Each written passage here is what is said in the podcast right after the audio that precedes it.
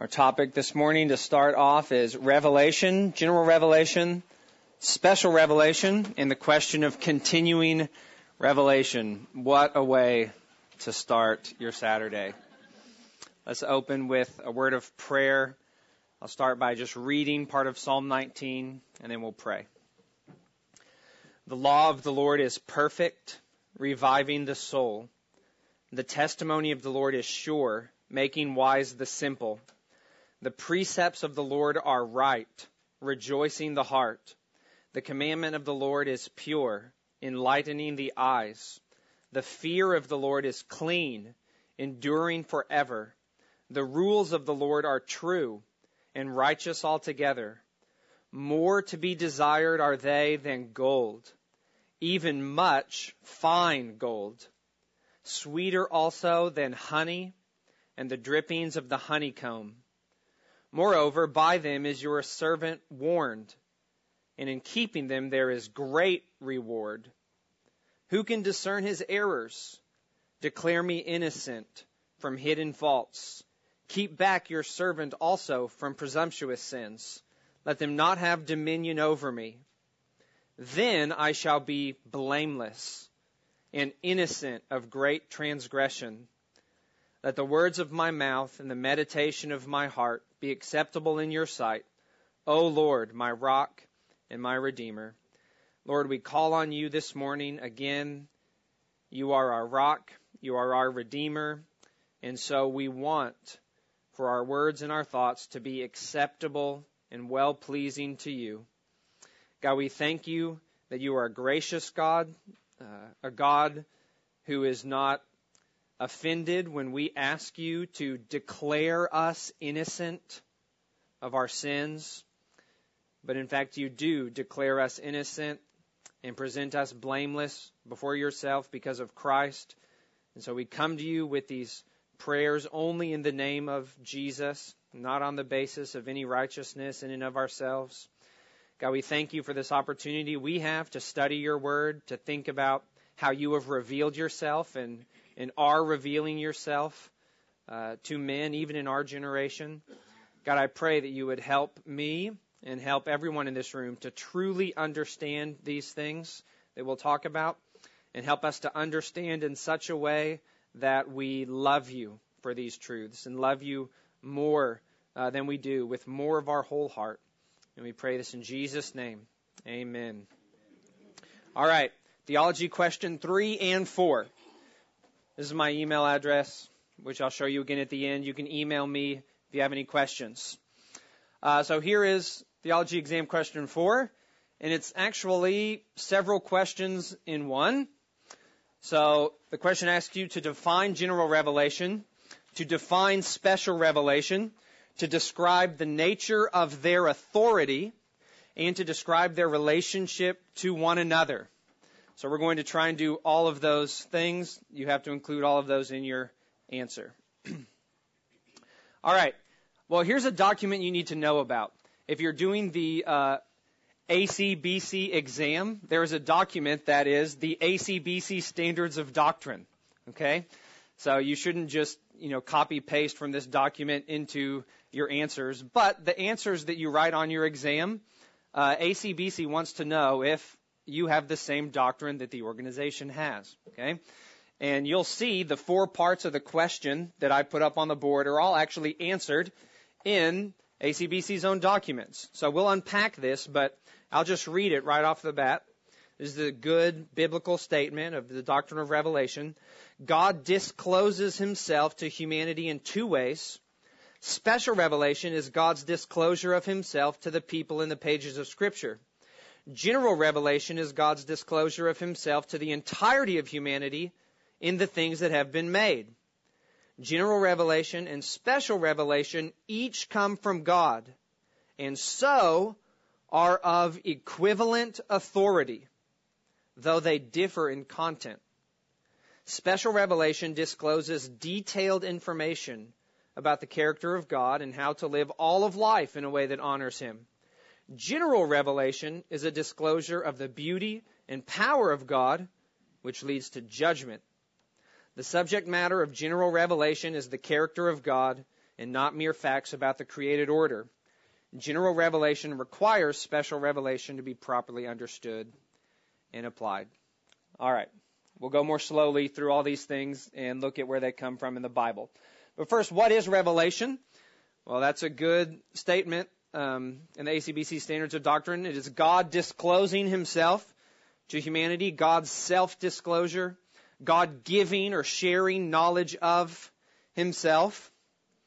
And broadly speaking, there are two um, categories or avenues of revelation: general and special revelation. So God speaks to us about Himself through nature, general revelation, and the Scriptures. God is presently speaking to men through these ways. Now, it's, it's typical for us to think about God's revelation through Scripture in that way. God speaks to us through His Word.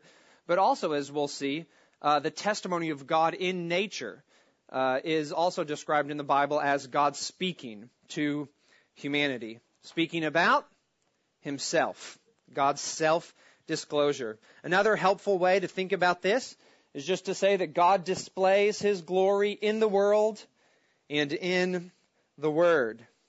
And you and I were created to see the ways that God displays His glory or, or hear the ways that God speaks about Himself and to enjoy it. Uh, which is part of God sharing His own joy that He has in Himself. And then to respond to God's divine communication of Himself God speaking of his glory to respond in praise and trust and worship. All right, so now let's develop these two broad categories of revelation, general and special. The first being general that we'll think about. Again, God's disclosure of himself to all of humanity and the things that have been made. We call this general in Revelation because it is general in its scope. That is, it's accessible to everyone. It's also general in its content that in that it's less specific, less detailed, less filled out than what is revealed in special revelation. It's more general. Uh, the main texts that build the doctrine of general revelation are Psalm 19 and Romans 1. So let's look at Psalm 19 first.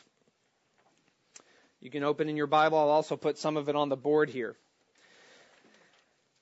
Now note all of the revelation type of words in the beginning of Psalm 19 about the heavens. Revealing words, words about God speaking. Psalm 19:1, the heavens declare the glory of God. The sky above proclaims his handiwork. Day to day pours out speech. Night to night reveals knowledge reveals is a good revelation word. There is no speech, nor are there words whose voice is not heard. Their voice goes out through all the earth, and their words to the end of the world. And then it talks about the sun going from one into the heavens to the other. So according to this psalm, it's as if the whole created order, the heavens and the earth and everything in them, the cosmos, are revealing something the cosmos, the universe, the heavens are speaking to humanity about something. It's like the heavens and the sky and the sun have a voice. And we hear speech and words coming from them. And what is the creation saying to man? Behold the glory of God. The heavens declare the glory of God. What is specifically being revealed? The glory of God who he is. General revelation is about God. Again, from ACBC Standards of Doctrine, the subject matter of general revelation is the character of God and not mere facts about the created order. Now, that seems like a, a fine distinction. Why is that important? Well, that's an important distinction for the task of counseling because all divine revelation including general revelation, carries full divine authority. So creation's testimony about God and God's, God's glory is truly from God, and so it is authoritative and can only be rejected or even questioned in sin. Now, um, some will say that even truths that like modern scientists or secular psychologists observe about people in the world, we should think of as general revelation, truth that comes from God because, uh, as people say, all truth is God's truth. Okay? Which there's a sense in which that's true. There's an application of that, which is certainly wrong.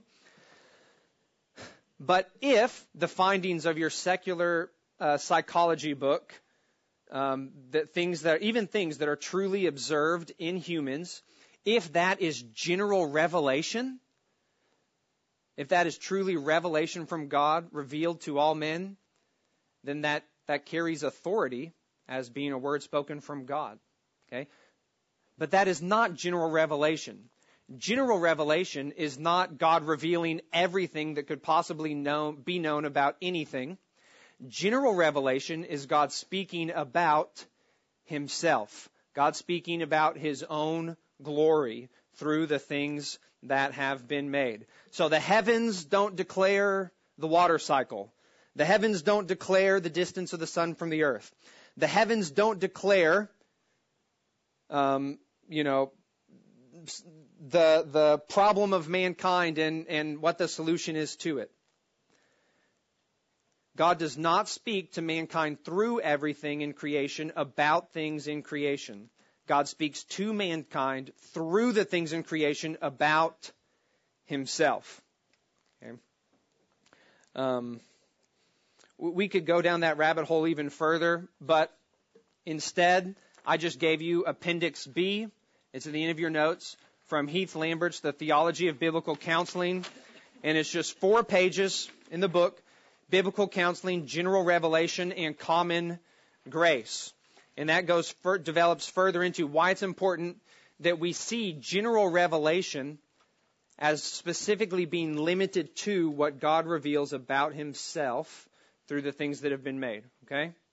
So the true things in your biology textbook, even the true things in there, that's not general revelation. Okay? If anything is general revelation, it's only so much that God speaks about who He is, that He's the Creator, that He's powerful, that He's wonderful, that He's beautiful, that He's good, that He's righteous through the things that have been made. Okay? If that's not clear to you, that's okay. Read the appendix and, and you'll get it. Right? But again, that's important because in question number three, it asks you, uh, what is the nature of their authority? Okay? And so the reason they ask you what's the nature of the authority of general revelation is because they want to make sure that you're a biblical counselor and that you understand that all revelation from God is authoritative and the things that are revealed outside of scripture through nature are just that God is the one who's created everything and deserves our worship and glory and that we've fallen short of it. Okay? So nod at me if that's kind of clear. All right. Like 70% of you. That is great. so to, to sin against God's general revelation, to, to reject God's general revelation is sin. It is totally authoritative. It comes from God.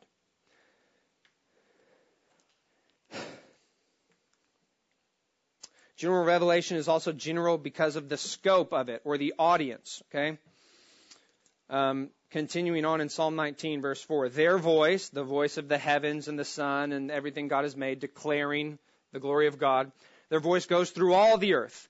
Their voices goes to the end of the world. In them, in the heavens, He, God, has set a tent for the sun, which comes out, the sun does, like a bridegroom leaving his chamber, and like a strong man runs its course with joy.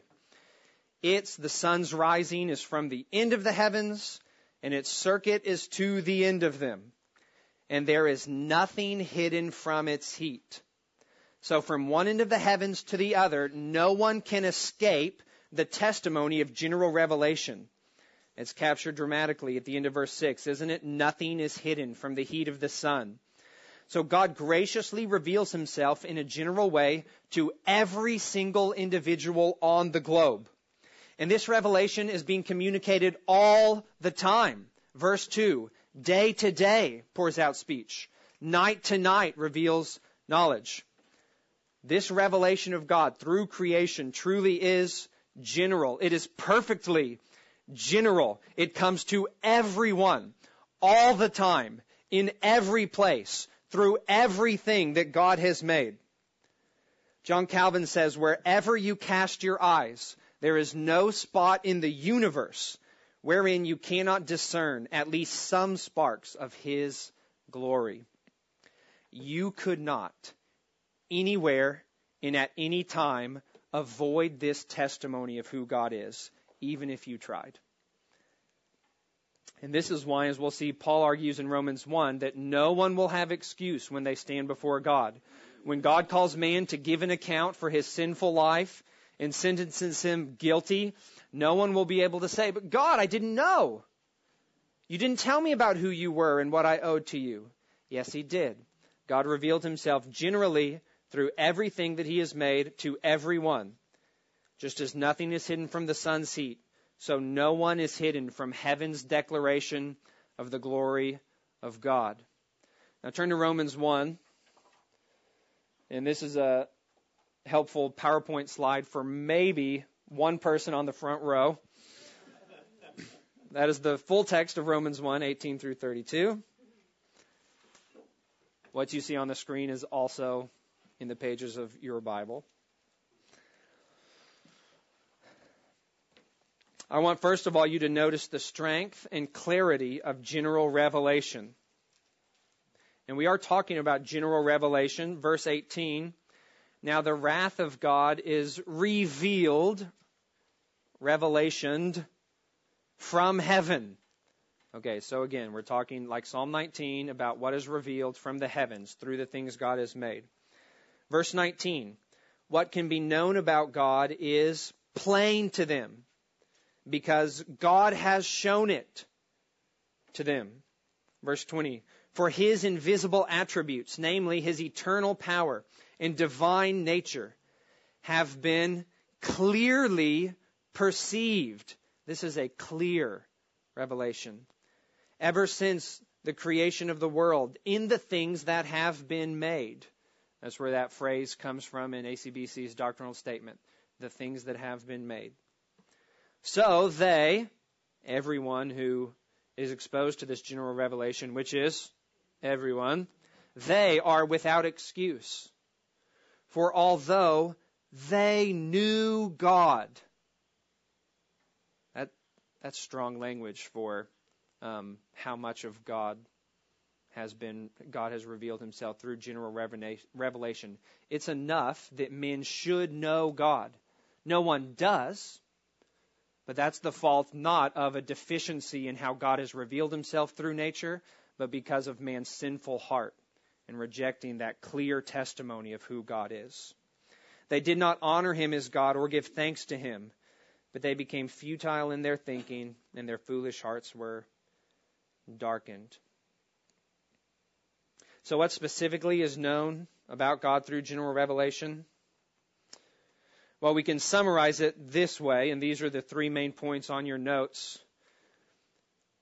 We see through general revelation the broad outline of who God is. Okay, he's glorious, etc. And in light of that, the broad outline of God's moral law. And in light of that, the broad outline of man's sinfulness. That, that's Romans 1. Okay? So, um, the heavens declare the glory of God. And so, in light of that, we know something of what we owe to this glorious God. And in light of that, we know that we fall short of what this God deserves from us. So, in that way, through general revelation, God reveals the broad outline of who He is, the broad outline of His moral law, and the broad outline of man's sinfulness. Okay, let's establish that by working through parts of Romans 1. First, who God is, right? What can be known about God is plain to them. God is not revealing um, through the heavens or in gener- generally through nature how the brain of man corresponds to his actions or affects his emotions or something. God is revealing things about God through the things that have been made. Verse 20. What has he shown? His invisible attributes, namely his eternal power and divine nature. Verse 23. These people, when they rejected this general revelation, they exchanged the glory of the immortal God. Okay, that's what was revealed. God revealed his glory. Verse 25, they exchanged the truth about God. Okay? So, add all of these things up. This is what God has revealed. His invisible attributes, His glory, the truth about Him. In, in a, a broad and, dare we say it, yes, general sense. In light of that, through general, general revelation, it is also and secondarily known what God is owed, basic moral law. Although they knew God, they did not honor him as God or give thanks to him. And they exchanged the truth about God for a lie and worshiped and served the creature rather than the creator. They did not see fit to acknowledge God. So the implication of this is that all men know that God should be honored.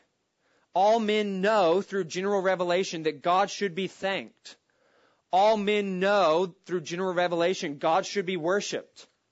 God should be served. God should be acknowledged. All men know this.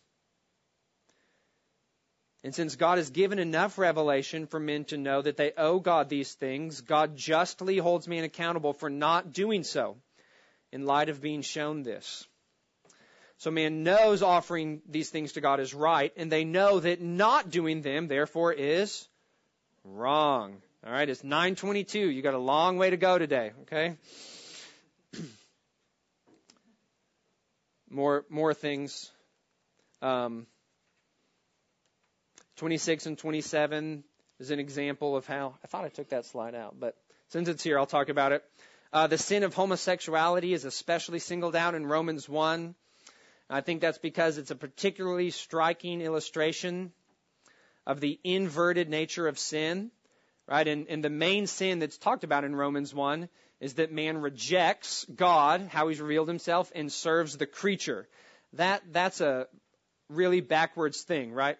For man to turn away from worshiping and serving the creator and, and turning and worshiping and serve created things that God man made man actually to rule over and then they, it's like they bow down and serve those created things.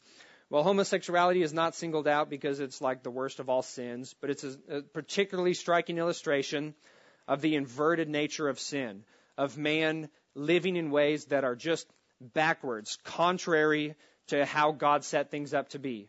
Just like instead of worshiping the Creator, uh, they do exact the opposite, worship the creature.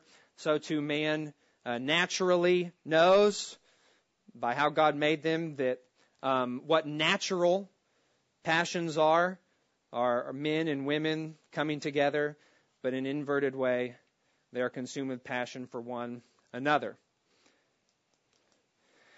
Verse 29 through 32, this also shows that man knows God's basic moral law. Right? They're filled with all manner of unrighteousness, and then Paul, inspired by the Spirit, lists a lot of instances of that unrighteousness. And then down, look at verse 32. Though they know God's righteous decree that those who practice such things deserve to die. They know. All men know that doing the things in this list, just sin, are wrong. And, and people who do this deserve to be punished. How do they know that? Because God has revealed his glory. And as an implication, men all know how what God the broad outline of what God deserves and some implications for then how we're supposed to live before him. So, man knowing these things also knows that they do not live up to God's moral law Verse 32 They know God's righteous decree that those who practice such things deserve to die. They not only do them, but give approval to those who practice them.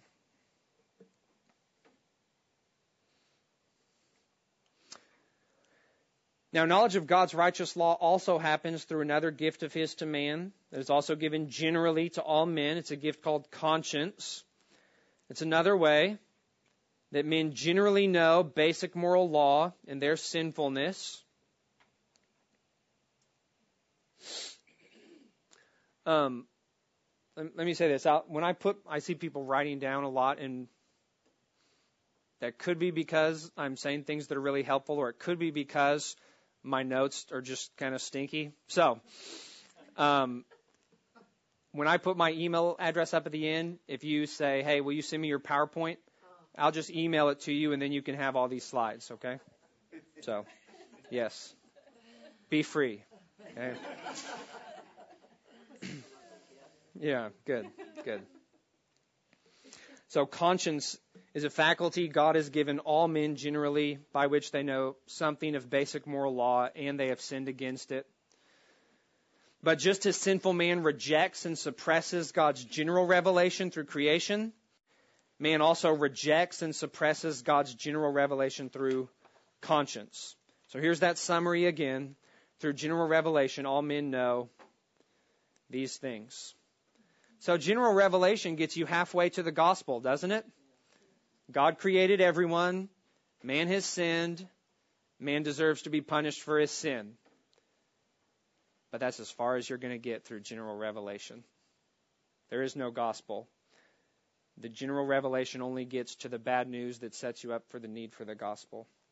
So we could sum up these three things like this. General revelation reveals God's glory.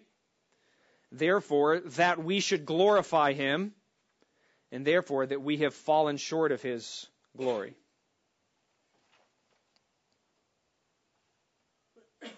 Oh, there it is.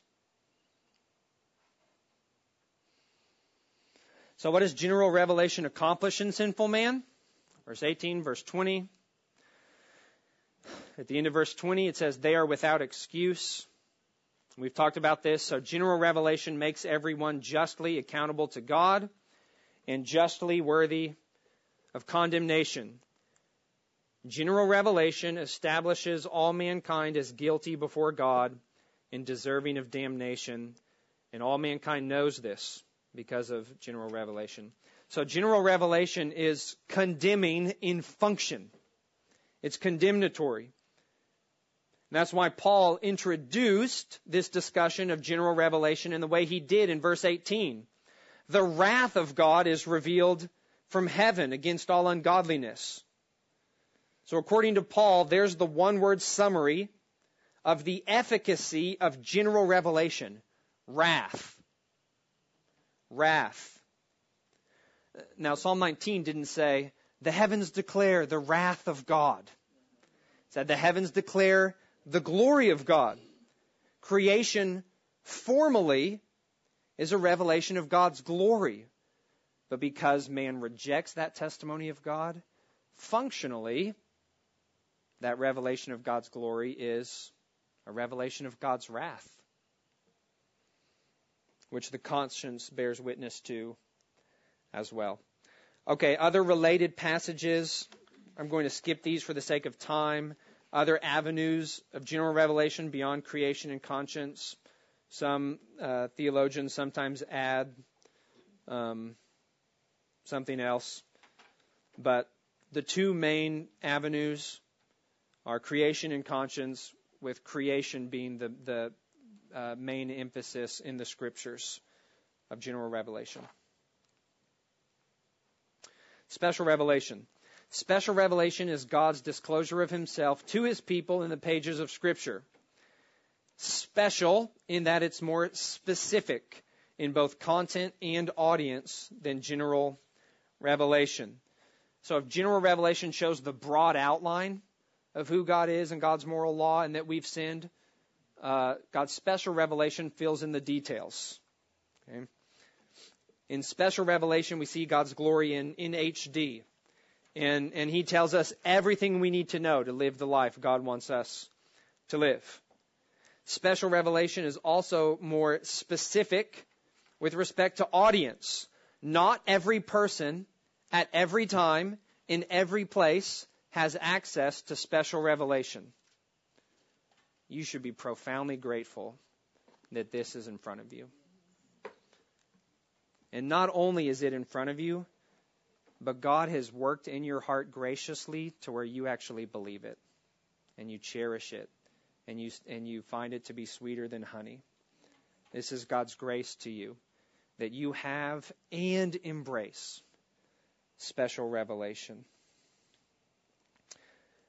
Um, we're going to move through special revelation much more quickly because you've already heard two lectures on the inspiration and authority and sufficiency of the Bible, and that is the avenue of special revelation available to us today. Now, there have been several avenues of special revelation from God through history in the past, right? Uh, personal encounters, God spoke directly to Abraham. The Lord used to speak to Moses face to face as a man speaks to his friend, as, as in the verses I've listed. God also revealed himself specifically and specially through the mighty acts of redemptive history and the Exodus, the miracles of Jesus, Jesus' resurrection, everything Jesus did. Special revelation came through spoken words, through prophets and apostles.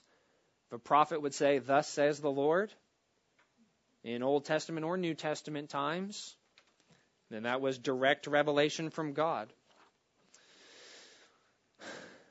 Special, the climax of special revelation was the person of Christ.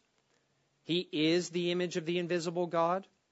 Everything Jesus did or said was special revelation from God about God because Jesus was himself God incarnate, is God incarnate. who God is, what He's done for us, what He desires from us, what He will do in the future, all of this was climactically revealed in Christ. And so all of the avenues of personal revelation that were listed before find their climax and ultimate fulfillment in Christ. And Christ commissioned apostles and prophets to proclaim and explain the significance of who he was and what he did. And we have that testimony of Christ's apostles and the revelation of God in Christ in our New Testament. So the last avenue of special revelation written on your outline, written words, the Bible. We exist today on this side of the climax of God's special revelation, His disclosure of Himself. And so we have access to special revelation in the Bible. Hebrews 1, 1 and 2 says that long ago, and you can, you can think of this page, okay? Long ago, at many times, and in many ways, God spoke to our fathers by the prophets in many ways, God spoke to our fathers. But in these last days, He has spoken to us in His Son. We are living in the last days and have been since the first century. First Corinthians, Paul said, we are the people on whom the end of the ages has come.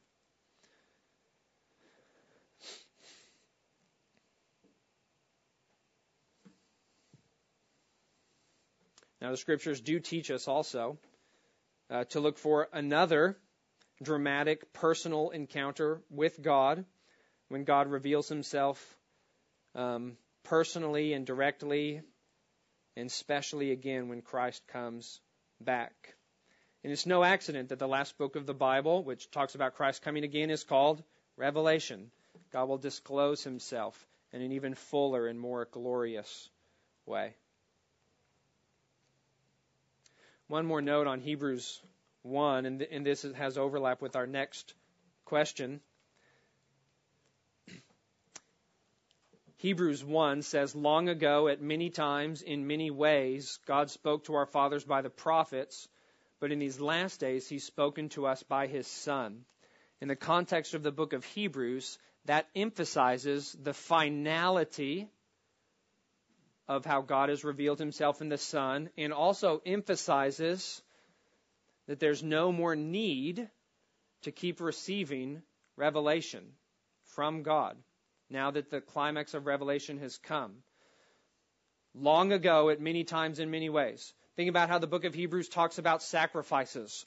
Long ago, they would have to offer sacrifices over and over and over and over and over. But now that Christ has come, the ultimate sacrifice, that all of those sacrifices pointed to ultimately, no more sacrifices are needed. Christ has come. Uh, long ago, many men served in the priesthood, and they would offer sacrifices, and there was a lot of insufficiencies about them. One of their insufficiencies was that they would die, and so they couldn't keep serving as a priest. Well, now that Christ has come, which all of those old priestly ministries pointed to in the first place, now that he has come, there's no more need for another high priest. Okay? The same thing with the covenant. Previously, God established covenants with his people. Okay? But now that Christ has come, there's been a new and better covenant established. There's no more need for another new and better covenant because God has established a new covenant in Christ. Christ has come. And so likewise, long ago, God spoke to our fathers in many times through many ways. But now that Christ has come, in these last days, God has spoken in His Son, which all those previous words pointed to. There's no more need for further revelation from God. Christ has come. The climax of, of everything that God was revealing all along has come. This is the word God has spoken in the last days.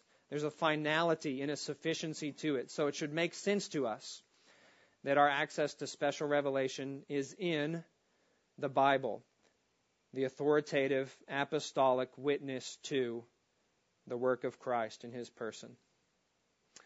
All right. Relationship between general and special revelation. General revelation requires special revelation to be properly understood and applied. And I would say that is especially in light of man's sinfulness. Because special revelation, we hear the gospel, the good news about how because of Christ we can have all our sins forgiven and have our hearts changed to where we really can um, embrace and celebrate and cherish the glory of God and worship Him for it instead of suppressing it because we have a, a more fundamental commitment to living in our sin. Interestingly, the two main texts which provide for us the building blocks for a doctrine of general revelation, we looked at them, remember Psalm 19 and Romans 1. Those both speak about special revelation right next to where they speak about general revelation. Psalm 19, after verses 1 through 6, about the testimony of the heavens through the glory of God through the heavens, the things that have been made. Right after that, it starts to talk about um, God's special revelation through the Bible.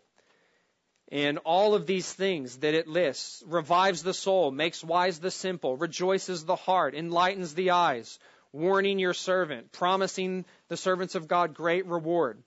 All of these things, I think, intentionally um, are listed beside God's revelation through the heavens to show the superiority of what of what general uh, special revelation teaches us, what it accomplishes even. And hence, in verse 10, special revelation is more desirable than the finest things that God has made. It's more to be desired than gold, even much fine gold, and sweeter also than honey. Likewise, um, in Romans 1, the first half of Romans 1, Paul is talking about his ministry of the gospel. And then in 116 and 17, he talks about what has been revealed in the gospel, which is the main message of the Bible, and compares it to then what is revealed in general revelation. Romans 1:16 I am not ashamed of the gospel for it is the power of God for salvation to everyone who believes to the Jew first and also to the Greek for in it the gospel the Bible special revelation in it the righteousness of God is revealed from faith to faith as it is written the righteous shall live by faith In the gospel, the righteousness of God is revealed. But in general revelation, verse 18, the wrath of God is revealed.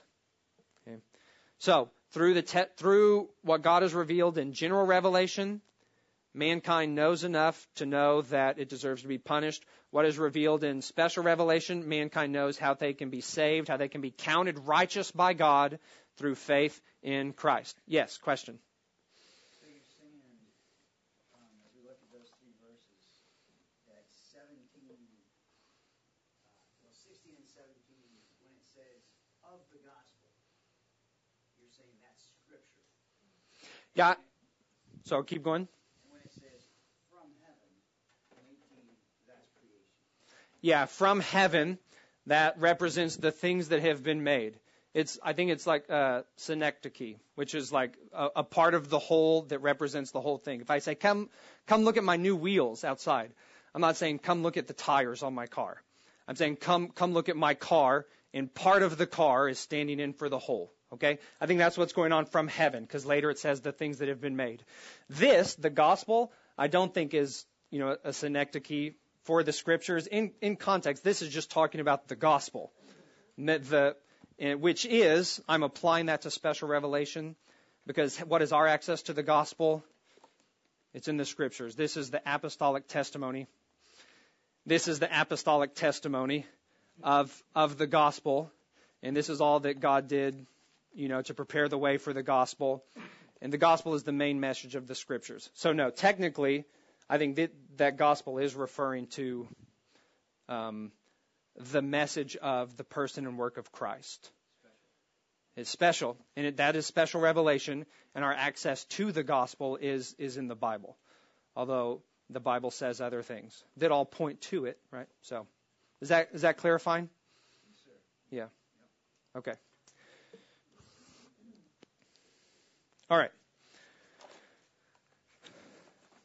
Okay. Um, I already talked about why these doctrines and reinforce why we're not integrationists. The example of a struggling married couple just to bring things home about your counseling ministry, how does general revelation apply to a, a married couple who are who are always, you know, bickering with each other? Okay, the truths of general revelation can only show them that God made them and that they deserve to be judged by God for how they're treating each other. All right, what if you want a counseling ministry based on general revelation, that that's as far as you can go. Special revelation shows them how they can be forgiven by God, how they can, for doing that, how they can be empowered by the grace that's available in Christ Jesus to actually live in ways that are pleasing to God, which are also more detailed in the Bible, and um, how they can start to treat each other in a way that honors Him and is genuinely good and enjoyable for each of them. All right. These are the four aspects I would love to say. Uh, does anyone have any questions about any of these points in this question? But we don't have time.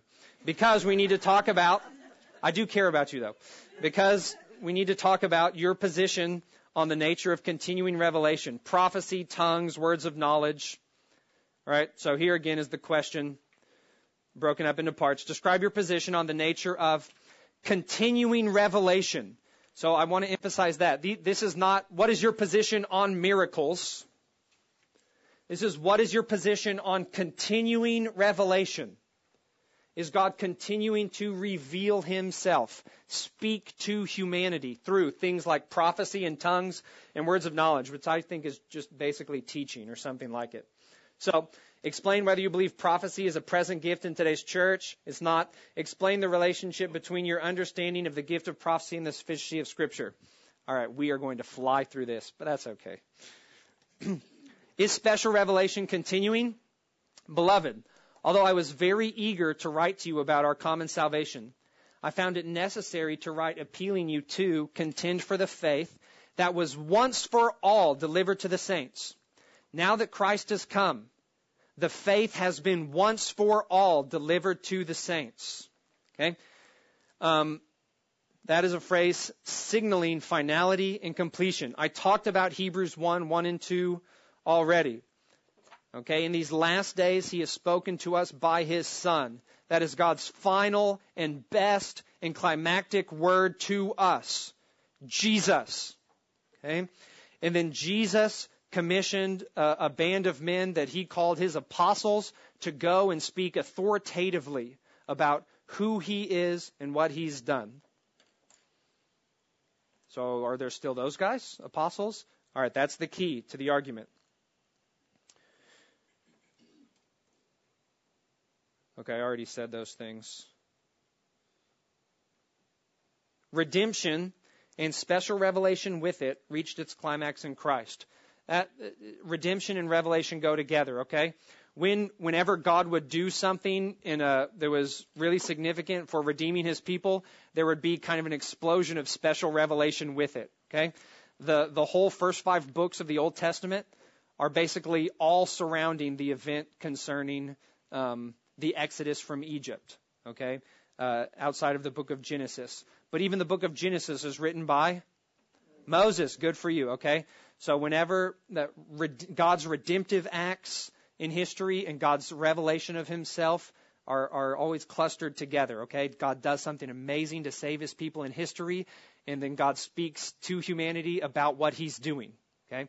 So if the climax of redemption has come in Christ, the climax of revelation has also come with it.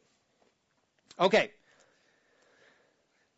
The New Testament is the Word of God given through Jesus' apostles.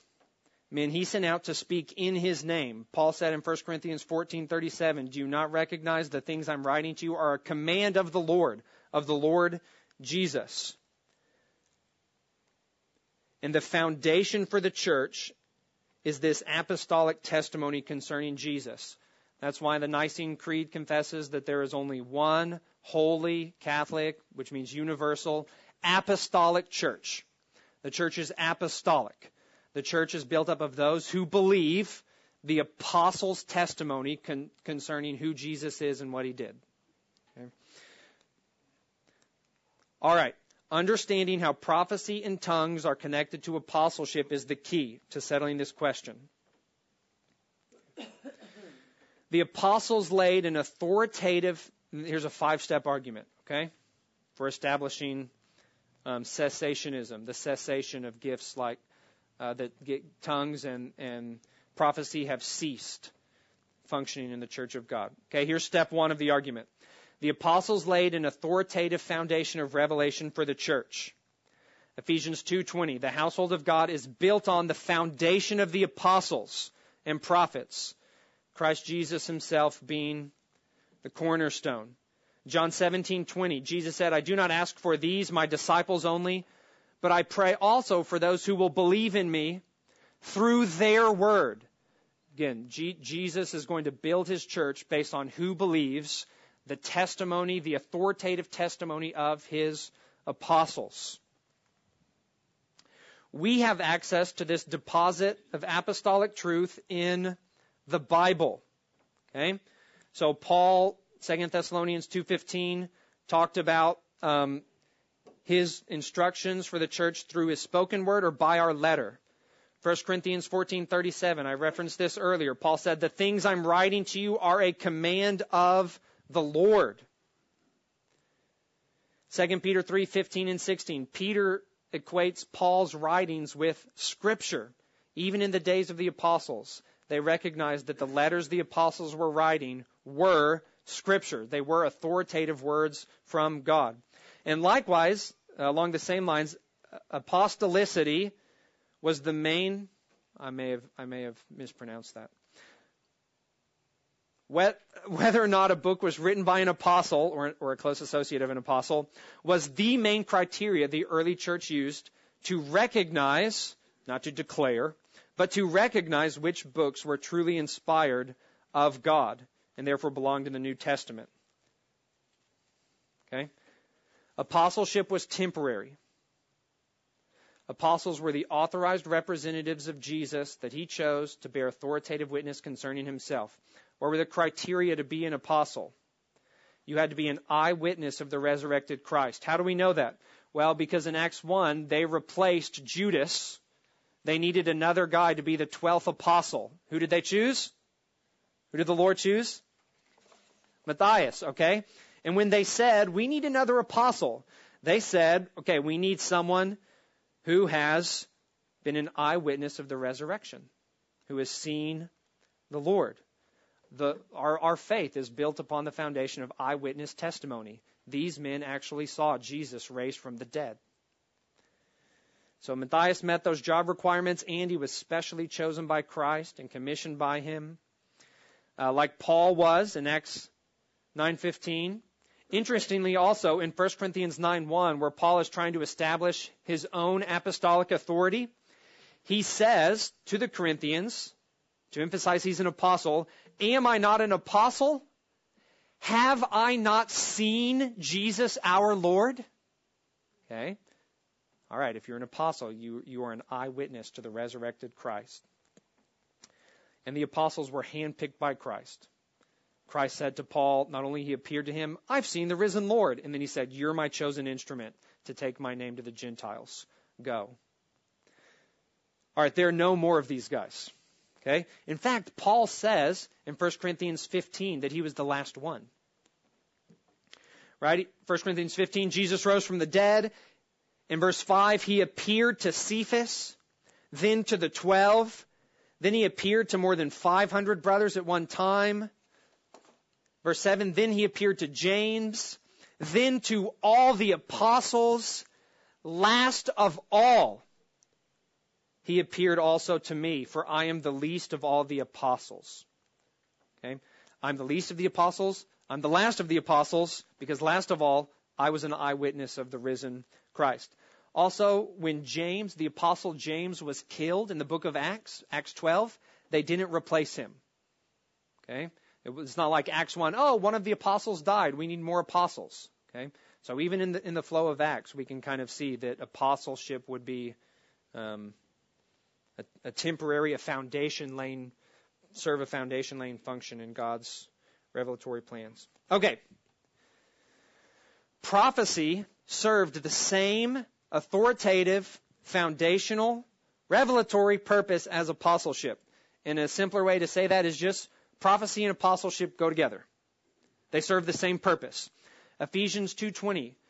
The church is built on the foundation of the apostles and the prophets. Now you might read that and think, "Oh, okay, so like the New Testament and prophets refers to the Old Testament." And actually, no, that's not what prophets are referring to here, because a few verses later in Ephesians 3 5, Paul says, The mystery of Christ was not made known to the sons of men in other generations, like the Old Testament prophets, as it has now been revealed to his holy apostles and prophets by the Spirit.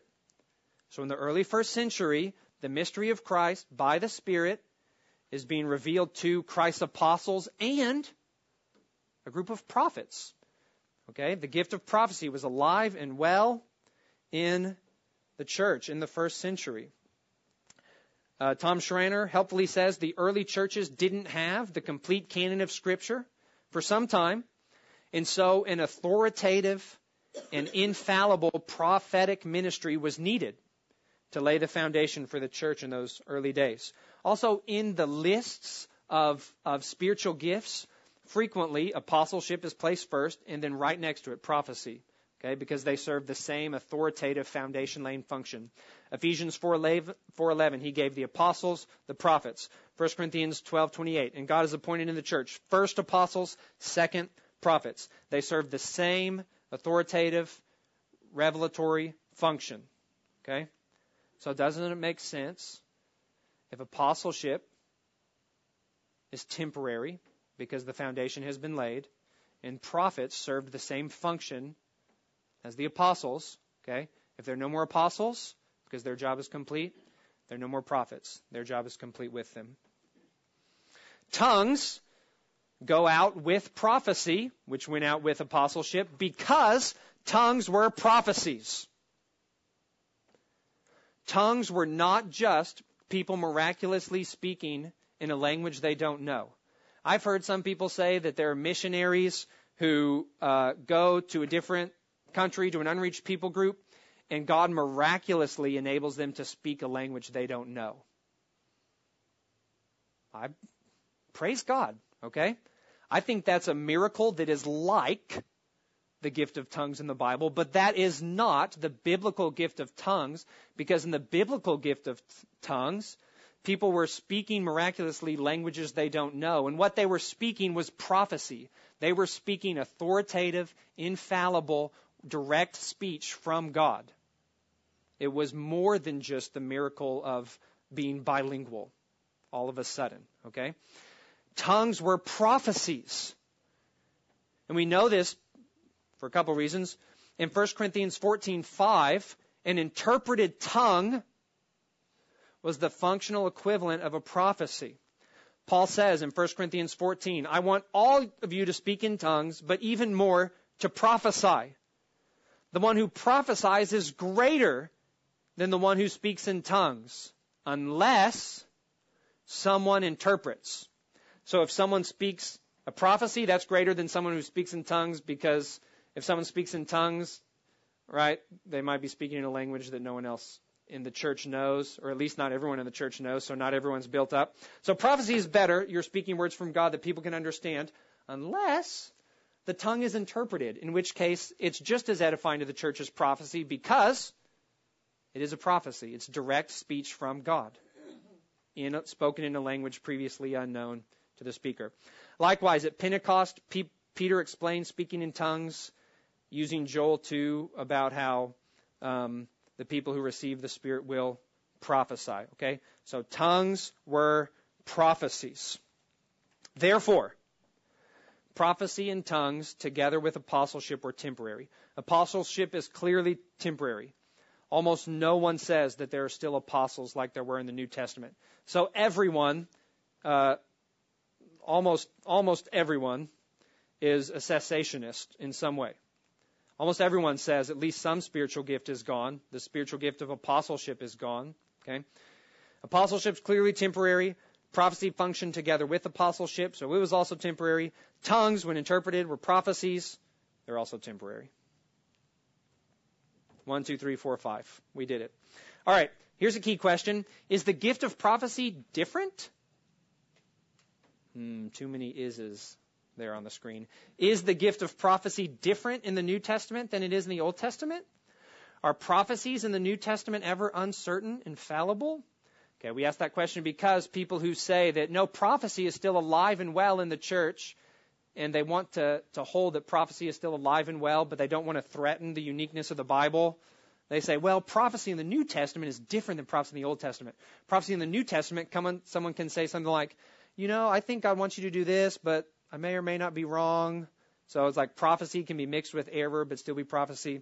And and they have a couple of texts that they point to, and and it just doesn't support the claim. Um, there's no indication in the Bible there was ever any word of spoken prophecy that did not carry full divine authority, demanding complete obedience and trust in that word because it was truly from God. So every prophecy in Old Testament and New Testament times, unless it came from the mouth of a false prophet, came with thus saith the Lord authority.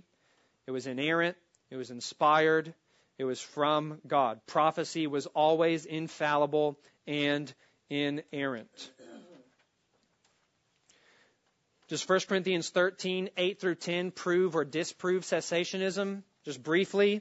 Some people go to this text and argue one way or the other, say, look, here it is. This proves cessationism. Look, here it is. This proves cessationism is wrong. I think it proves neither. Okay? So that's why I gave you that five step argument.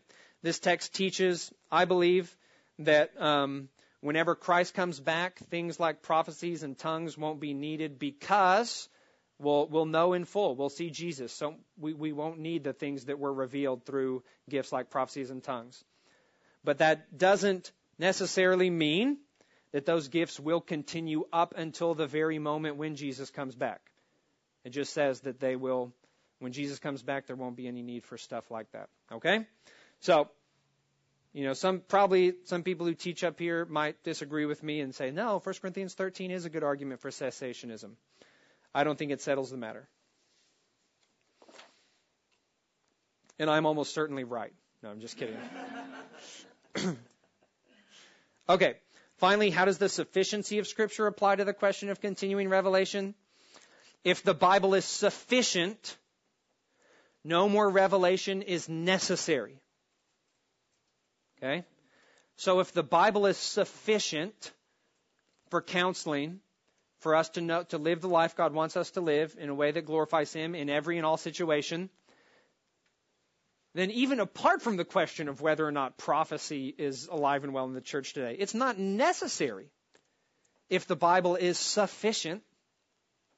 Okay? He hasn't, God hasn't told us everything He could tell us to live the life He wants us to live, but He has told us everything we need to know to live the life He wants us to live in the Scriptures, and that sufficiency. And you have heard a lecture on the sufficiency of Scripture, right? Okay. The word that God has spoken in these last days is enough. And we have this word about Christ and from Christ through the authoritative witness of the apostles preserved for us in the scriptures. All right. Here's my email if you want the PowerPoint or, or if you want to contact me for any other reason. Let me close in prayer. God, thank you for speaking to us in these last days in your Son. The word about Christ, the gospel, is marvelous to us. And we thank you that you've worked in our heart that we feel that way, that we believe that way about the gospel. God, thank you for your sufficient word, which is able, first and foremost, to make us wise for salvation in Christ. God, I pray that you would help us to uh, use your sufficient word um, to help people, other people, to become wise for salvation in Christ and to become equipped for every good work. Uh, all so that you would get the glory in the way that we live and in the way that the people we try and help live. And we pray this all in Jesus' name. Amen.